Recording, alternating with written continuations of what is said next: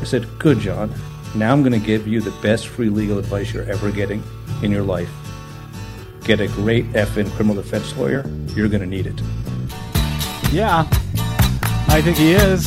I think a lot of the Trumpers are going to need great effing criminal defense lawyers. Well, I don't know why I came here tonight. Maybe that's just me. I got the feeling that something ain't right.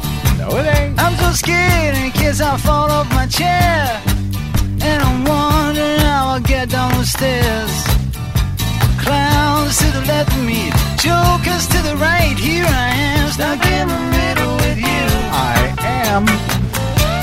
From Pacifica Radio in Los Angeles, this is the BradCast as heard on KPFK 90.7 FM in LA, also in California in Red Bluff and Redding on KFOI, Round Mountains, KKRN, and Eureka's KGOE.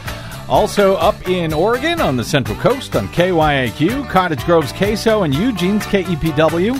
Lancaster, Pennsylvania's WLRI, Maui, Hawaii's KAKU, Columbus, Ohio's WGRN, in Palenville, New York on WLPP, Rochester, New York's WRFZ, down in New Orleans on WHIV, out in Gallup, New Mexico on KNIZ, Concord, New Hampshire's WNHN, Fayetteville, Arkansas's KPSQ, in Seattle on KODX, Janesville, Wisconsin's WADR, and Minneapolis, St. Paul's AM 950 KTNF. We also stream coast to coast and around the globe every day on the internet on the Progressive Voices channel, Netroots Radio, Radio for Humans, FYI Nation, NicoleSandler.com.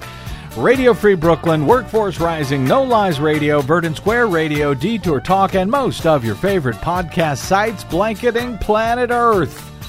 Five days a week, I'm Brad Friedman, your friendly investigative blogger, journalist, troublemaker, muckraker, all around swell fellow, says everyone I meet.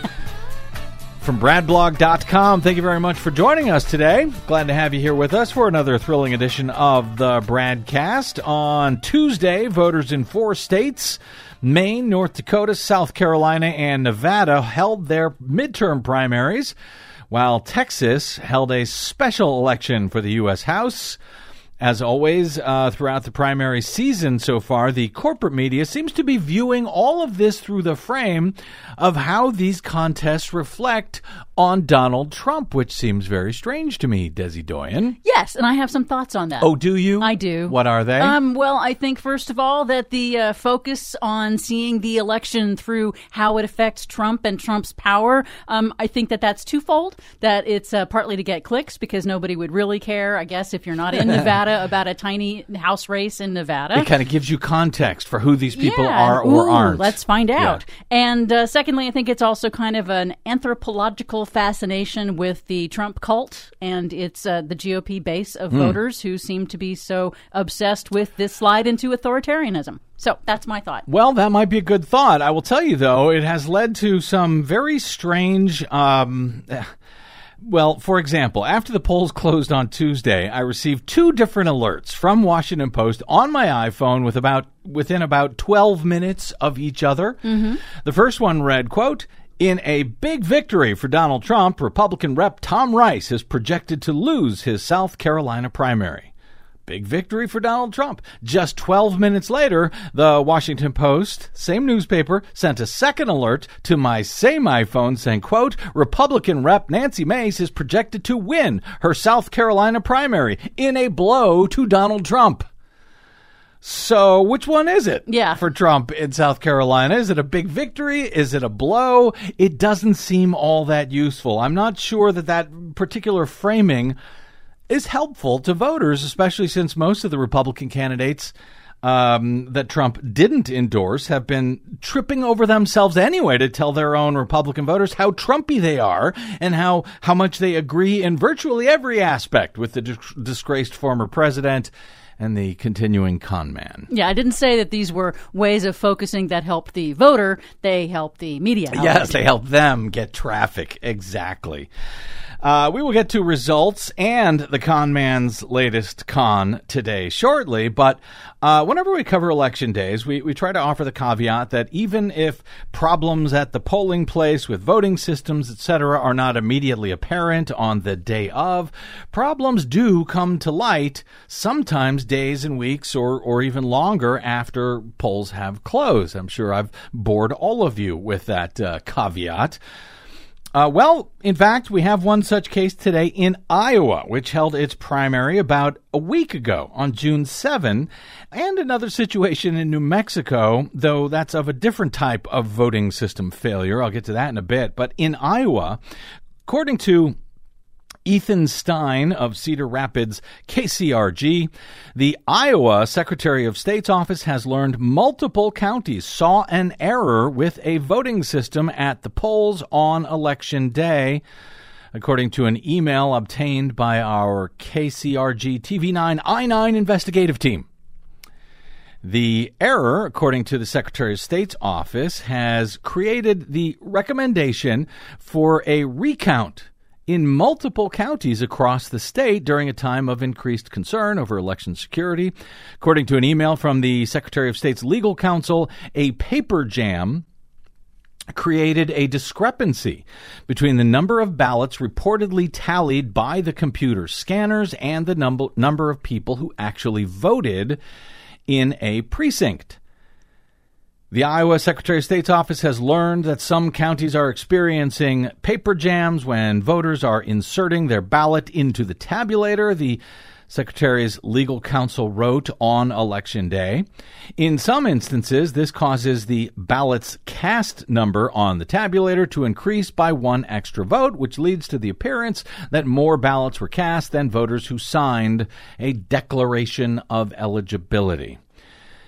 Now, of course, uh, if the paper jams more than once, presumably that could wildly inflate the number of ballots that the computers report as having been cast. If every time it jams, it you know ticks up the the counter one time, uh, above and beyond the number of voters who actually signed in to vote.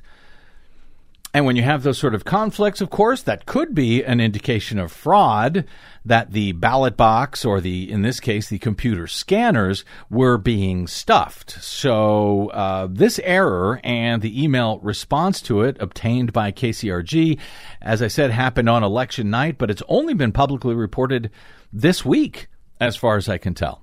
Several counties are now reportedly doing an administrative hand recount of a number of their precincts in order to make sure that everything squares up as I understand it. For example, Dubuque County is recounting 15 of its precincts. Now, luckily, because Iowa has enough respect for its voters, uh, to at least allow them to vote on hand marked paper ballots, solving this problem should be a pretty simple one had a similar matter happened in a state like Georgia, which forces every voter at the polls to use a touchscreen computer, or, you know, many counties in Texas who do the same and, and elsewhere, even here in California. It might have, you know, just become the latest basis for claiming fraudulent results, which, as you may have noticed of late, has become sort of a problem in this country. A uh, related story along those lines in a moment, but as to this week's reported results. A few uh, highly curated ones from the uh, states holding elections on Tuesday, including Texas, by the way, which already held both its midterm primaries and its midterm primary runoff elections this year. But on Tuesday this week, they scheduled uh, the state scheduled for a different date than either of the two previous elections that they were already holding over the past two months in hopes, I suspect, of keeping the turnout low in order to boost Republican Aha, chances. Got it. Got it. They held a, uh, a, a special uh, U.S. House election on Tuesday in an historically democ- democratically held uh, uh, House district. But if they could keep the uh, turnout low, I think Republicans hoped that they might be able to win.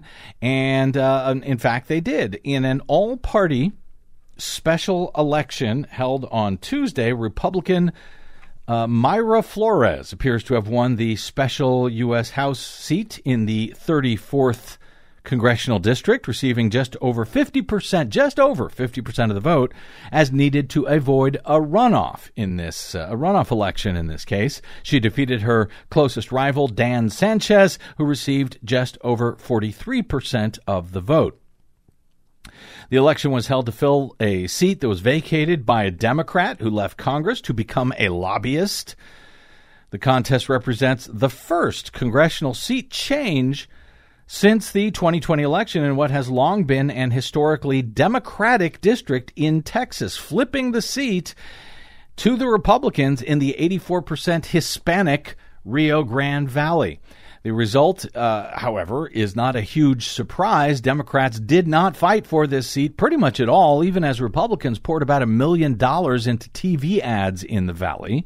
Tuesday's results will also not have much effect uh, on the House. It won't change the Democrats' majority there, and it will only determine who fills the seat now for the rest of the term, which ends at the end of this year. It was run under the previously gerrymandered U.S. House district maps in Texas, where Joe Biden won by just over uh, by just four percent in 2020 in this particular district. That district will now be folded into other neighboring districts in the state's newly gerrymandered maps to be used for this uh, this fall's election. The uh, 34th district will be held in a Texas in a new Texas district where Biden won by some 15 points in 2020. So it's becoming a more blue district. So again, another reason for good or ill that the Democrats did not appear too concerned about the special election there this week. In November, uh, Tuesday's winner, Flores, who's also running in the uh, regular election in November, will face Democratic Congressman Vicente Gonzalez in what will be a much bluer 34th district. The Cook political report, political report currently classifies that district as leaning Democratic.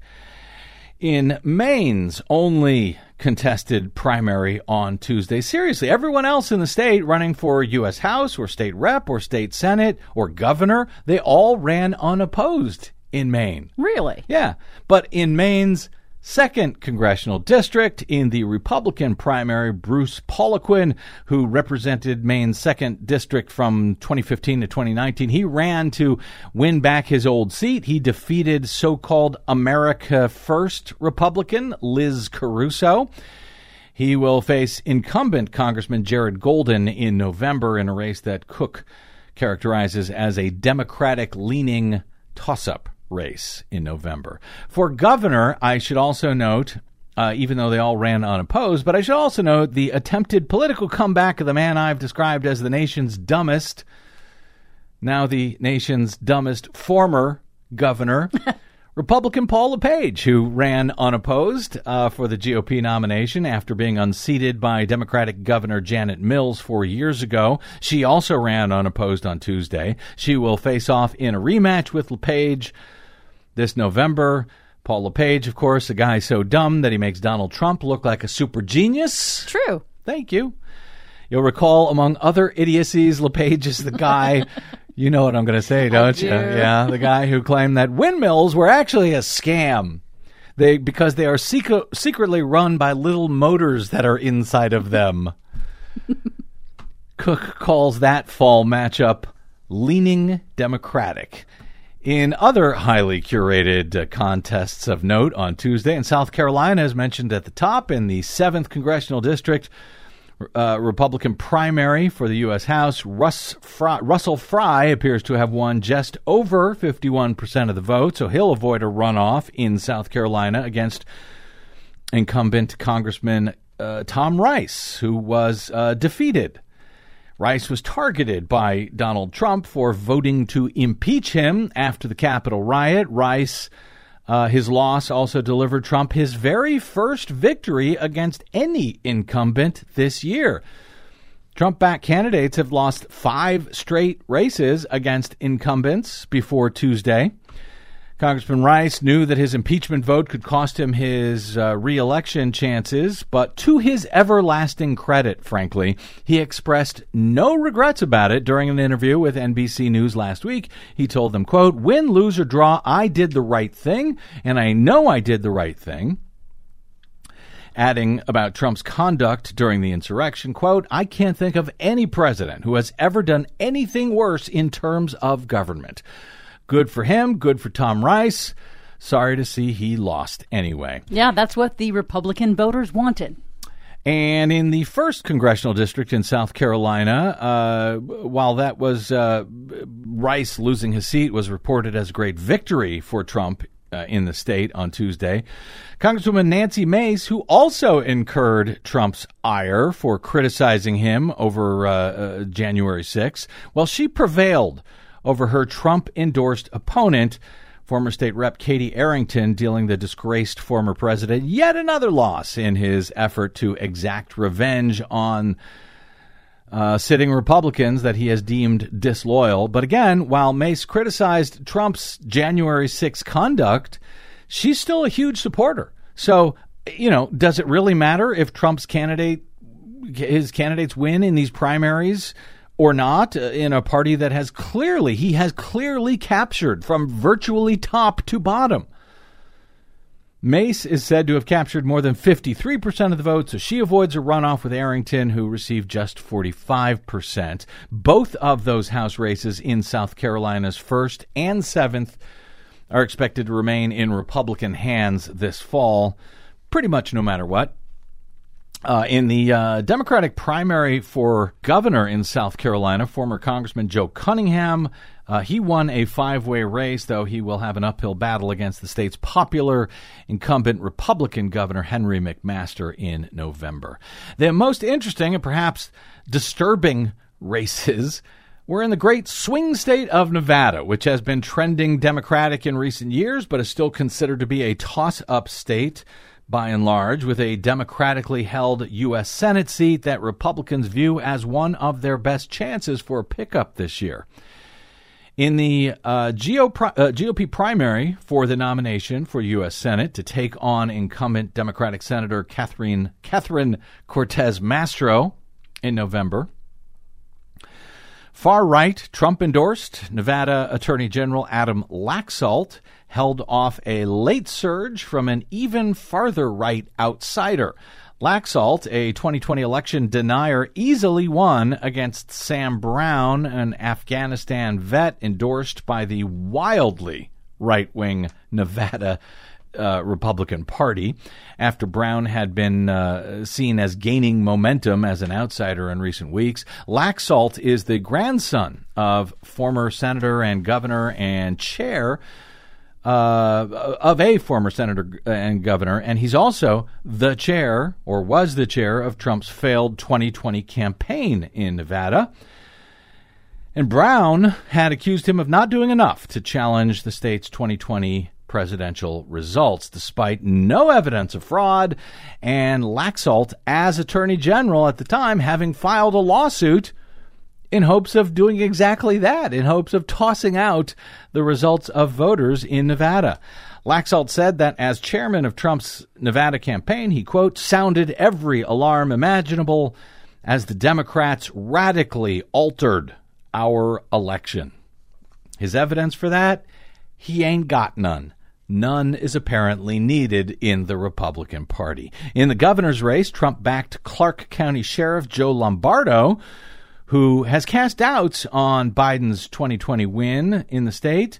Uh, but hasn't explicitly called them fraudulent. Well, he easily won the Nevada Republican primary for governor, defeating several opponents, including Congressman and uh, Nevada's former Secretary of State, former Congressman and Nevada's former Secretary of State, Dean Heller, who as uh, we reported exclusively some years ago in a book, was actually the man who unlawfully certified the state's 100% unverifiable touchscreen voting systems and lied about them having passed federal testing with flying colors, as he described it, even as those very systems were failing miserably in federal testing. That's Dean Heller uh, and uh, we, we showed all of that information, of course, through public records request of those test results that Heller was happy to lie about. He came in something like third. So apparently, Nevada wants nothing to do with him at all. Lombardo, who won in the primary, will now face Democratic Governor Steve Sisolak in the state's now mostly all vote by mail elections on hand marked paper ballots, thankfully. Sisolak uh, reportedly has a 12 point lead in polling over Lombardo.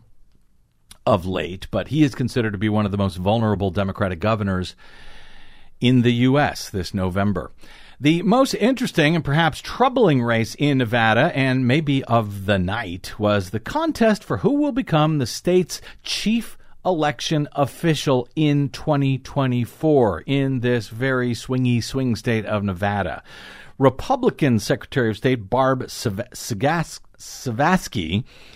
who was uh, the only Nevada Republican to prevail statewide during the 2018 Democratic wave, well, she is now termed out. She also certified Trump's loss to Biden in the state as Nevada's top election official in 2020. And she has repeatedly said she found no evidence of widespread fraud in the uh, 2020 election. So, with the not insane Republican Secretary of State now termed out this year, Republicans have nominated an extremist election denier to succeed her. Former state assembly member Jim Marchant, who has peddled false claims about the election, was stole, uh, claiming that the election was stolen from Donald Trump, and has said he would not have certified Joe Biden's 2020 victory, which was by about 35,000 votes in Nevada. Uh, he wouldn't have certified it had he been in office at the time. Well, he is now projected to be the winner of the GOP primary for Nevada's next Secretary of State. Uh, Marchant won on Tuesday, if you have confidence in the voting systems that Jim Marchant believes are rigged, with a 38% plurality of the vote. Back in February, when he was campaigning, Marchant told an audience, quote, Your vote hasn't counted for decades. You haven't elected anybody. The people that are in office have been selected. You haven't had a choice. On Tuesday night, however, that same guy Apparently, after winning a seven way race, well, he called his primary victory a quote, historic night on the road for election integrity. Very modest. Yeah. And talk about having it both ways. Yeah. It's you haven't chosen anybody unless you choose me. Sound familiar? Marchant, uh, who, as I said, was a former state assemblyman, I guess he won by fraud at the time. Anyway, uh, he was uh, part of the alternate slate of electors in Nevada, the fake electors that the state GOP offered in a bid to help steal the 2020 election.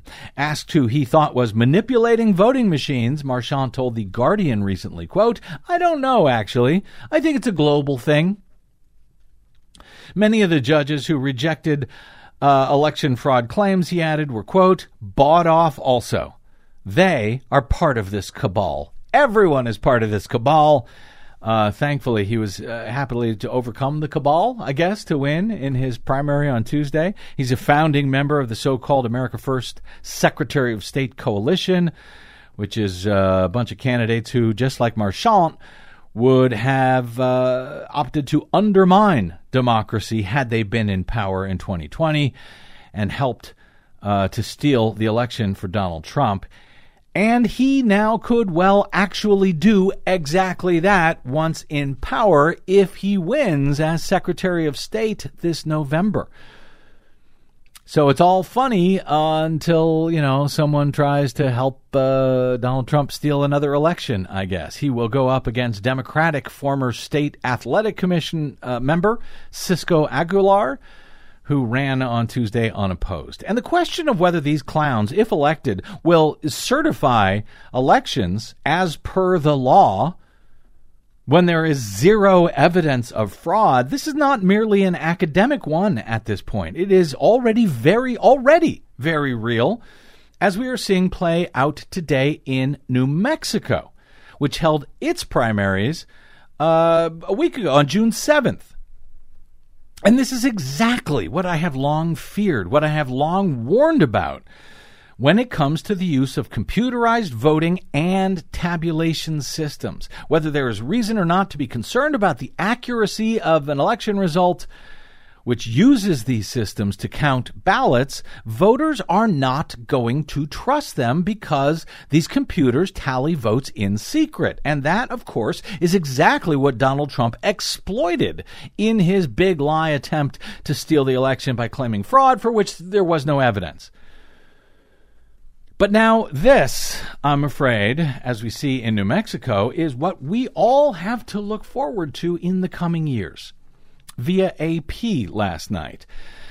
New Mexico's Democratic Secretary of State on Tuesday asked the state Supreme Court to order the Republican led County Commission of Rural Otero County to certify primary election results after it has refused to do so over distrust of Dominion vote tallying machines. Secretary of State Maggie Toulouse Oliver's request came a day after the three member Otero County Commission, in its role as a county canvassing board, voted unanimously against certifying the results of their own June 7 primary without raising any specific concerns about discrepancies. They just don't want to. The commission's members include Cowboys for Trump co founder Couy Griffin, who ascribes to unsubstantiated claims that uh, Donald Trump won the 2020 election. He was also convicted of illegally entering restricted U.S. Capitol grounds on January 6. He acknowledged that the standoff over, his, over this uh, primary could delay the outcome of local election races. Otero, uh, Otero County Commissioner Vicky Marquardt said this week, I have huge concerns with these voting machines. When I certify stuff that I don't know is right, I feel like I'm being dishonest because in my heart I don't know if it is right. So apparently she's willing to uh, disenfranchise the entire county.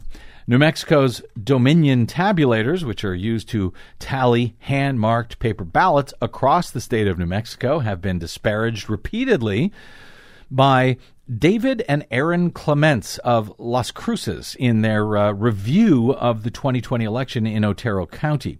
The Clements are traveling advocates for forensic reviews of the 2020 election, AP reports. Election officials, including Otero's Republican County Clerk, Robin Holmes, say the Clements are not certified auditors nor experts in election protocols.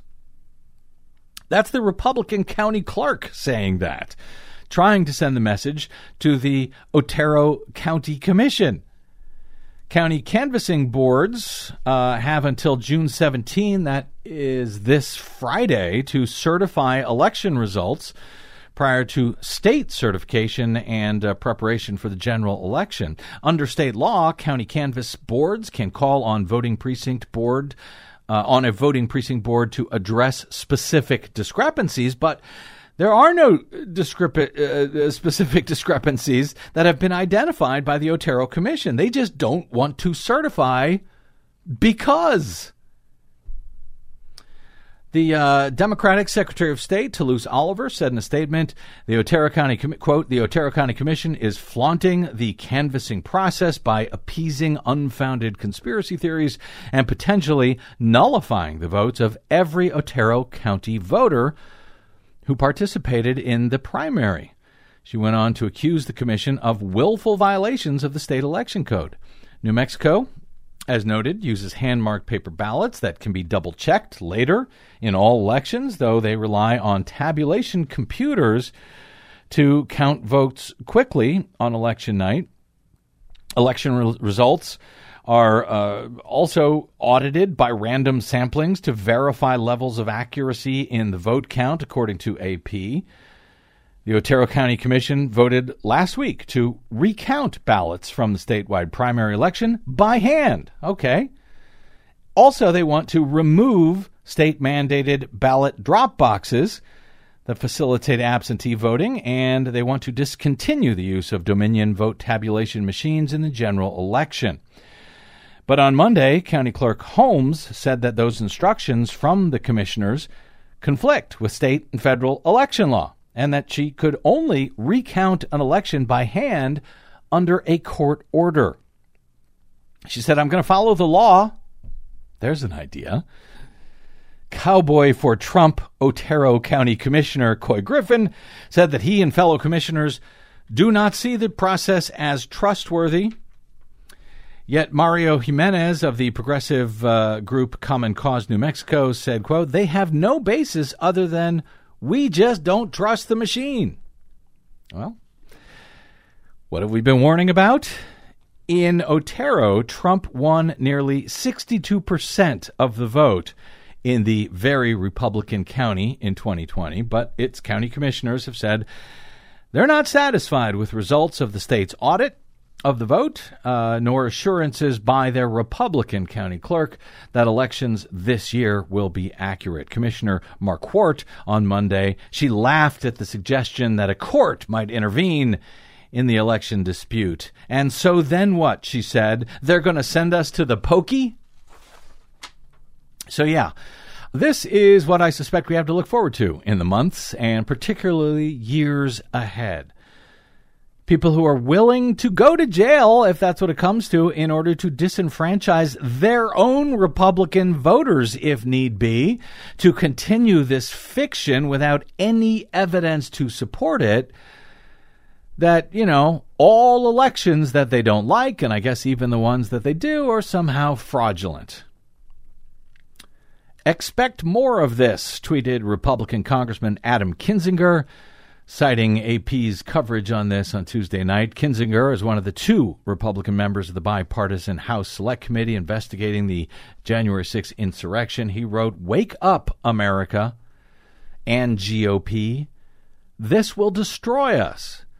He says this is now the plan for MAGA place people in low levels who can refuse to do their basic duty. Yep, my uh, my worst nightmare continues. Let's and it's getting worse. Let's take a break and we will push back a little bit on those continuing nightmares by rebutting Donald Trump's dumb 12-page rebuttal to the House Select Committee's January 6 hearings to date. And actually, I may let Trump's own Attorney General, Bill Barr, do much of that heavy lifting. That's straight ahead on today's BradCast. I'm Brad Friedman. Don't touch that dial.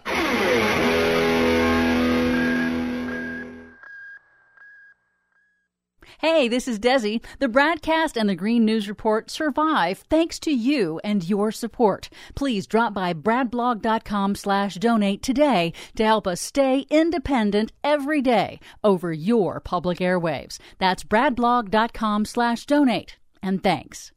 I said you talk about this and you talk about that. When the is so big, one bite could kill a Big Mac. You talk too much. You Never shut up. I said you talk too much. Oh boy, you never shut up. No, we don't. You talk about Welcome back to the BradCast. Brad Friedman from BradBlog.com. Yeah, Donald Trump at this point, I think, is talking way too much for his own good. But hey, I'm not his attorney. Keep talking, Mr. Trump. Uh, happily, the bipartisan House Select Committee investigating January 6 and Donald Trump's many faceted, if failed, attempts to steal the 2020 election have. Uh, they have postponed their planned hearing that was scheduled for Wednesday, so I get the chance to respond a little bit to Donald Trump's dumb 12 page so called rebuttal to the committee's first two damning hearings. And now I'm somewhat loath to even give this dumb rebuttal airtime. But of course, since it's going to be used by his brain poisoned followers to try and dismiss the demonstrable, detailed mountain of evidence compiled against him via the committee's interviews with more than a thousand people and their examination of more than 140,000 documents, etc. Uh, I guess it won't hurt to help inform you how you can help rebut the claims made in his dumb rebuttal when you inevitably hear them parroted back from uh, some of his uh, supporters. From your right wing brother in yeah, law. yeah, yeah, So to speak. Yeah, Desi knows what she's talking about. Yes. Uh, anyway, thankfully, uh, Trump's own uh, Attorney General Bill Barr has already rebutted uh, really the, the the bulk of Trump's claims in this 12-page document, which. Uh, Trump obviously did not write himself because it's, you know, full of complete sentences and footnotes, some of which say the opposite of what the document claims, but never mind that. It doesn't have a whole bunch of weird capitalization and stuff. So someone else did this for him.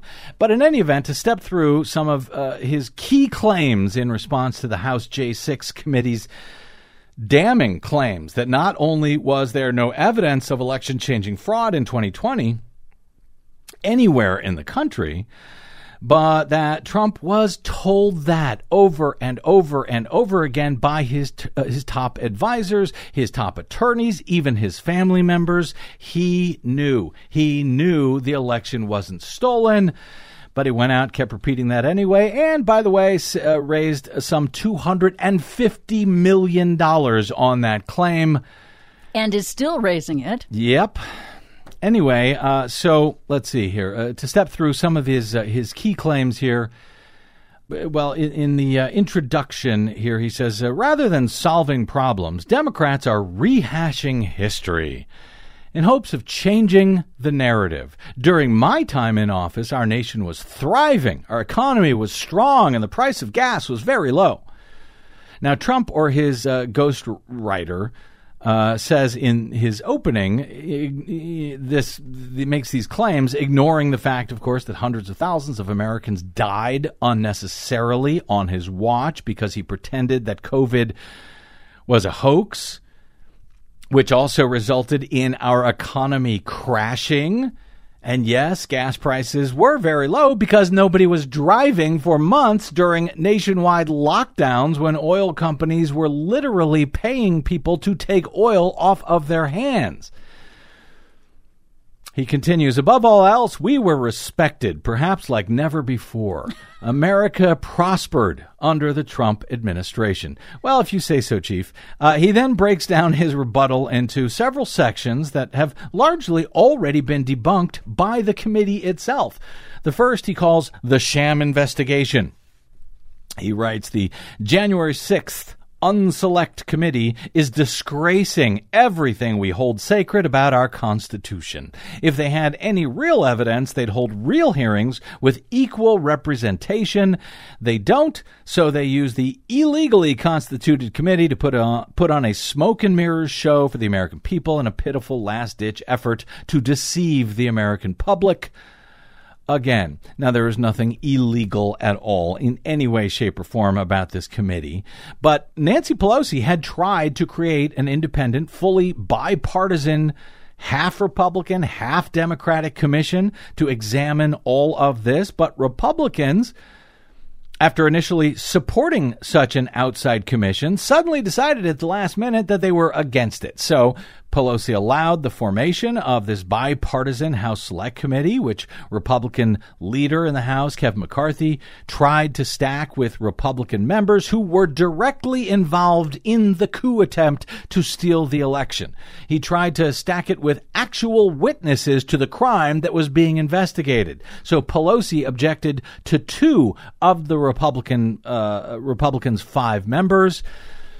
But without those two, Republicans pulled all of their members from the committee. Nonetheless, Republicans Liz Cheney and Adam Kinzinger, they were then invited to join the group anyway.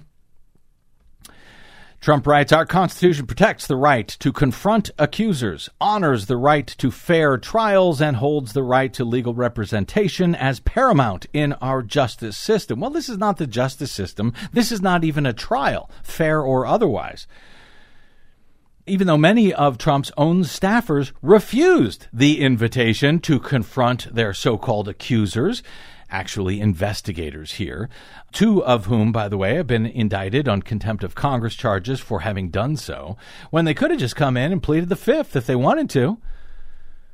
I'm sure the committee would have been delighted, by the way, to depose Donald Trump under oath. He could have volunteered to come in had he made such an offer. I'm sure they would have accepted it, but he had no intent of ever doing so, even if subpoenaed, by the way. There's a whole lot of other nonsense like that, but don't worry, I won't bore you with it. I will bore you instead with the actual sections where he tries to repeat the same failed claims that he and his supporters have been peddling unsuccessfully for the past year and a half. The first section is called Stop the Count. He writes, On election night, America watched as my lead grew and grew over Joe Biden as I was set to claim another victory. By the morning of November 4th, the day after the election, I led by 700,000 votes in Pennsylvania, 300,000 votes in Michigan, and hundreds of thousands in Georgia, Arizona, and Wisconsin. Then the same little dictators who destroyed the separation of powers made the treasonous, treasonous decision to stop counting These same sta- none of this happened. These same states who had counted millions of ballots in a single day had to stop counting in order to count a few hundred thousand ballots over the next 4 days to call the race on November 7 four days after the election. He says, Why would it take four more days to count a few hundred thousand votes when they had counted millions in one day? Well, he says they needed time to traffic the ballots and manipulate the outcome of the election. Now, of course, we all know why Trump led in several states on election night because he told all of his supporters to vote at the polling place as opposed to by mail Mail takes much longer to tally. In states with GOP controlled legislatures like Pennsylvania and Michigan, those legislatures, even though there was many more uh, uh, mail-in ballots because of the pandemic, those legislatures would not allow the counting of mail-in ballots to begin until election day or after the polls closed on election day. So they didn't even start opening those ballots one by one to verify them until election day. So yeah, the easy to tally election day votes which do not need to be verified one by one. They're already verified when they're cast at the polling place. Those were quickly counted by computers on election night, millions of them, but the rest had to be verified as legitimate. Signatures checked and so forth and opened one by one before they could be counted. By hand. Which, well, they weren't counted by hand, No, but I mean, they were opened and hand. Yeah, verified by hand. Exactly. So, yeah, that's why it took four days to count hundreds of thousands of votes. Of course, the House committee discussed all of this with witnesses already, but Trump is counting on his dopey supporters to not have watched those hearings, I guess. The next section is called ballot trafficking. It begins this way. Highly respected True the Votes Catherine Engelbrecht and Gregg Phillips showed the nation exactly what the Democrats' illegal ballot trafficking scheme looks like. They spent years investigating election crimes, and their hard work provided America with the indisputable proof so many had been waiting for.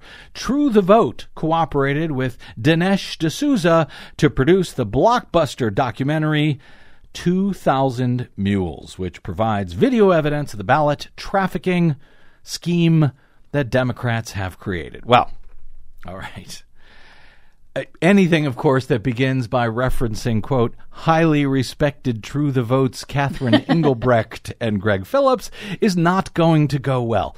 Those are the clowns who, for years, have been producing uh, one immediately debunked report after another, year after year, claiming things like thousands of dead people showed up to vote, only for those very dead people to declare, uh, oh, hello, I'm right here and I'm very much alive, not dead at all. Or to claim that voters with the uh, same name were voting multiple times in different states, when in fact they were voters with different middle names, different birthdays, different social security numbers. Just really shoddy, sloppy Uh, that they work. didn't even bother to check, right? Or, or sometimes a junior and a senior who had the same name. But then Trump cites the uh, 2000 Mules movie, which uh, we've already debunked several times on this show. But I guess we got to do it again. It was created with True the Vote and Dinesh D'Souza, a guy who actually pleaded guilty to multiple election fraud crimes himself, only to be pardoned later by election integrity champion Donald Trump. So, so this uh, so-called documentary, the uh, that Trump's ghostwriter spends the next four or five pages describing, has all been long ago de- debunked.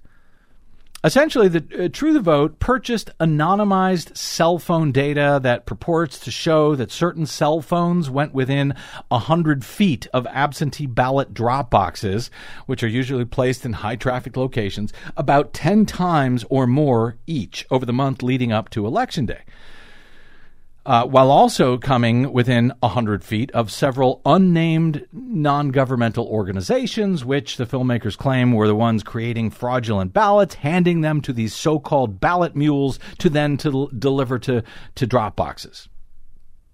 Now, why those folks wouldn't just use uh, mailboxes, that is unclear. But the cell phone data means, of course, that postal workers, for example, who work near, uh, the, who you know, who pass the the drop boxes every day, or people who work near the where the drop boxes are, they were all pegged as so-called ballot mules, people that were that they you know were claiming were harvesting fraudulent ballots. And of course, mules and harvesting, that kind of language, that's all meant by folks on the right to conjure up images of illegals. You know, those who work to harvest in the fields, or drug mules who ferry drugs over the border. But to really make their case, the filmmakers obtained security camera footage on these drop boxes to show what they claimed were people dropping off multiple ballots. Now, if you look at that footage, it's unclear that these people even have multiple ballots. But Georgia state investigators actually tracked down some of the people seen in the movie dropping off ballots, only to find that, yes, one guy, for example, was dropping off five ballots one for himself, one for his wife, and three for his three grown children, all of which is perfectly legal in Georgia. The Georgia Bureau of Investigation last September, months before the film was released, looked at the cell phone data and shared it with the FBI. And both the GBI and the FBI saw no evidence of any crime, though they said that if video evidence uh, were to show people visiting drop boxes multiple times, as the filmmakers claim in the movie, well, that might make a difference, but the filmmakers did not do that. They don't show anyone visiting a Dropbox more than once unless it's one of the actors that they put into the movie. The actual security camera video shows nobody uh, going to these boxes more than once. It should be easy to get that footage because they have the cell phone data. They know exactly when those cell phones supposedly showed up at each Dropbox. They could easily request the video from that exact moment to show the same identified cell phone visiting over and over again, but they don't do that. And even Donald Trump's own Attorney General, Bill Barr, noticed that when he was asked about all of this during his videotaped deposition with the January 6th committee. So I will let Bill frickin' Barr debunk the rest of this nonsense. The election was not stolen by fraud. And uh, I haven't seen anything since the election that changes my mind on that, including the 2000 Mules movie. well, maybe you can uh, assess that 2,000 mules, and people are talking about that. Well, I mean, just in a nutshell, you know, I just think that the GBI was unimpressed with it, and I was similarly unimpressed with it because I think if you because uh, I was holding my fire on that to see what the photographic evidence was because I thought, well, hell, if they have a lot of photographs of the same person dumping a lot of ballots in different boxes. You know, that's hard to explain. Um, so I wanted to see what the photographic evidence was, but the uh, cell phone data is, is singularly unimpressive. I mean, it basically, if you take two million uh, cell phones and and figure out where they are physically in a big city like Atlanta or wherever, just by definition, you're going to find many hundreds of them have passed by and spent time in the vicinity of these boxes. And the premise that, you know, if you go by a box, you know, five boxes or whatever it was, you know, that that's a, a mule is just un- indefensible. It, it, it, by definition, you're going to have a lot, of, hundreds of this. I mean, one, I saw one contractor said, we figured out that our truck alone would account for six uh, cell phone signals. Uh, this was a you know, a, a, some kind of contractor. And, you know, our route would take us by these things on a regular basis. So I, I but then when the movie came out, uh, you know, I think the photographic evidence in it was completely lack. I mean, it was, there was a little bit of it, but it was lacking. You know, it didn't, it didn't establish widespread, uh, illegal, um, harvesting. The other thing is people don't understand is that uh, it's not clear that even if you can show harvesting, that that changes the the results of the election. You're not the courts are not going to throw out votes uh, and then figure out you know what votes were harvested and throw them out. You'd still the burden on the challenging party to show that illegal votes were cast. Votes were the result of undue influence or bribes or, or there was really, you know, the person was non compos mentis. Uh, but absent that evidence, I don't. I just didn't see courts throwing out votes anyway. No, of course they're not going to throw out votes. Uh, they don't know which ones, once they've been cast, once they've been verified, and they all had to be verified after they were put into these drop boxes as coming from the person who actually claims to have been uh, voting on them.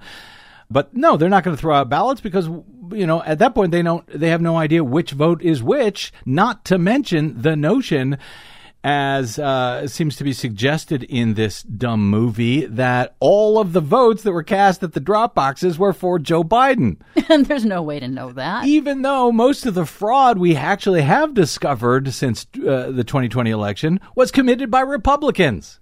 So even Donald Trump's own attorney general, Bill Barr, the great cover up artists, you know, can't go along with this one isn't buying this, what, what Trump called the indisputable proof of 2,000 mules. Apparently, it can be disputed. The rest of his 12 uh, page rebuttal goes on with this similar nonsense. How could Joe Biden win when my rallies had thousands of people and Joe Biden never came out of his basement because we were in the middle of a pandemic? And Biden didn't want to kill his own voters with super spreader rallies, all tired, long ago debunked nonsense. But apparently, this is what suffices for Donald Trump's rebuttal to this uh, stunning evidence coming out via the January 6th committee. Complaints about Facebook CEO Mark Zuckerberg giving 400 million to a non uh, nonpartisan nonprofit who then gave money that money to states and counties to help them hold an election during a pandemic with drop boxes and making polling places safe. Trump tries to argue that Zuckerberg and Facebook, which has long been the epicenter of right wing disinformation, uh, he's somehow a liberal who only gave the money to jurisdictions who promised to help steal the election for Trump.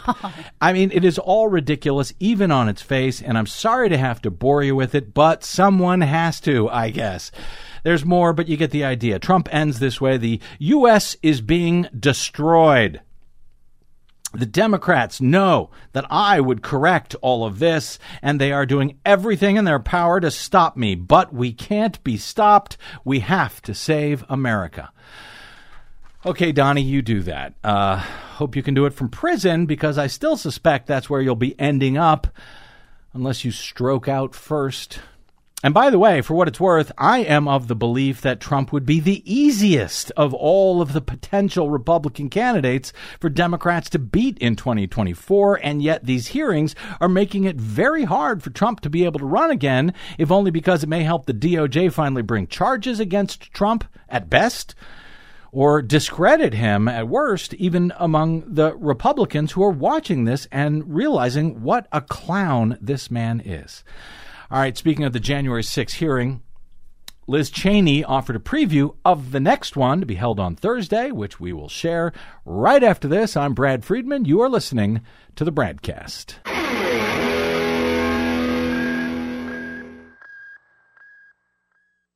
Hey, this is Brad. Here at the BradCast and BradBlog.com, we fight for election integrity all year around, like no other media outlet in the nation. But of course, we need your help to help us remain on your public airwaves and completely independent. Please help us continue that fight over your public airwaves by stopping by bradblog.com slash donate. And thanks.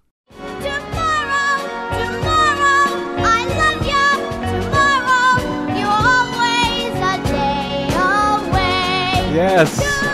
Tomorrow on the BradCast, more of our January 6th House Select Committee coverage. on Tuesday night, the um, committee vice chair, Liz Cheney, released a video summarizing the committee's two public hearings to date. And she offered this preview for the next one, scheduled for Thursday, which is set to focus on the pressure placed on Vice President Mike Pence to help steal the election on January 6th. Yesterday, the Select Committee's hearing showed all Americans that President Trump's claims of a stolen 2020 election were, to use former Attorney General Barr's words, complete nonsense. We heard this from Donald Trump's own campaign experts, his own campaign lawyers, his own campaign manager, his attorney general, and others Donald Trump appointed to leadership positions in the U.S. Department of Justice. President Trump's advisors knew what he was saying was false, and they told him so directly and repeatedly. In our next hearing on Thursday, the Select Committee will examine President Trump's relentless effort on January 6th and in the days beforehand to pressure Vice President Pence to refuse to count lawful electoral votes.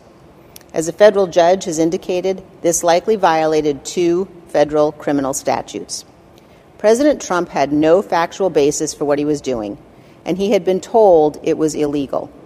Despite this, President Trump plotted with a lawyer named John Eastman and others to overturn the outcome of the election on January 6th. To give you a sense of the gravity of these issues, here is a clip of one of President Trump's own White House lawyers, Eric Herschmann, who talked to Mr. Eastman the day after January 6th. It was the day after. Uh, Eastman, I don't remember why he called me, or he texted me or called me, wanted to talk with me, and he said he couldn't reach others. And he started to ask me about something dealing with Georgia and preserving something potentially for appeal. Uh, and I said to him, Are you out of your effing mind? Right? I said, I said, I only want to hear two words coming out of your mouth for now on. Orderly transition. And I screamed, I said, I don't want to hear any other effing words coming out of your mouth, no matter what, other than orderly transition. Repeat those words to me. And I screamed that. Eventually, he said, orderly transition. I said, good, John. Now I'm going to give you the best free legal advice you're ever getting in your life. Get a great FN criminal defense lawyer. You're going to need it. And then I hung up on him. That we can look forward to on the next thrilling BradCast when we will have full coverage of the next hearing by the January 6th U.S. House Committee. Got to get out my thanks to our Yes. producer, Desi Doyen, to all of you for spending a portion of your day or night with us. If you missed any portion of today's show or any other, download it anytime for free at bradblog.com. That is made possible by those who stop by bradblog.com slash donate to help us stay on your public airwaves and to help everyone else who hasn't donated to keep up with the BradCast. Drop me email if you like. I'm bradcast at bradblog.com. On the Facebooks and the Twitters, I am simply the Brad Blog. I'll see you there until we see you here next time with more J6 coverage. I'm Brad Friedman. Good luck, world.